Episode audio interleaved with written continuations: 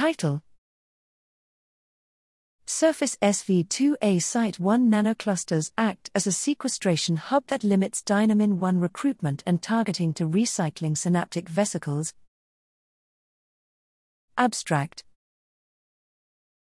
Following exocytosis, the recapture of plasma membrane stranded vesicular proteins into recycling synaptic vesicles, SVs, is essential for sustaining neurotransmission.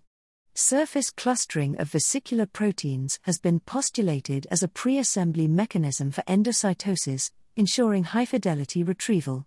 Here, we used single molecule imaging to examine the nanoclustering of synaptotagmin 1, Syt1, and synaptic vesicle protein 2A, SV2A, in hippocampal neurons.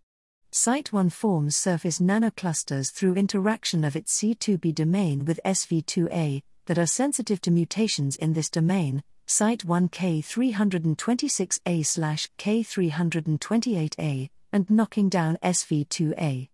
SV2A co cluster with Syt1 and blocking SV2A's cognate interaction with Syt1, SV2 at 84A, also decreased SV2A clustering. Surprisingly, impairing SV2A Syt1 nanoclustering enhanced plasma membrane recruitment of key endocytic protein dynamin 1, leading to accelerated Syt1 endocytosis, altered intracellular sorting, and decreased trafficking of Syt1 to Rab5 positive endocytic compartments.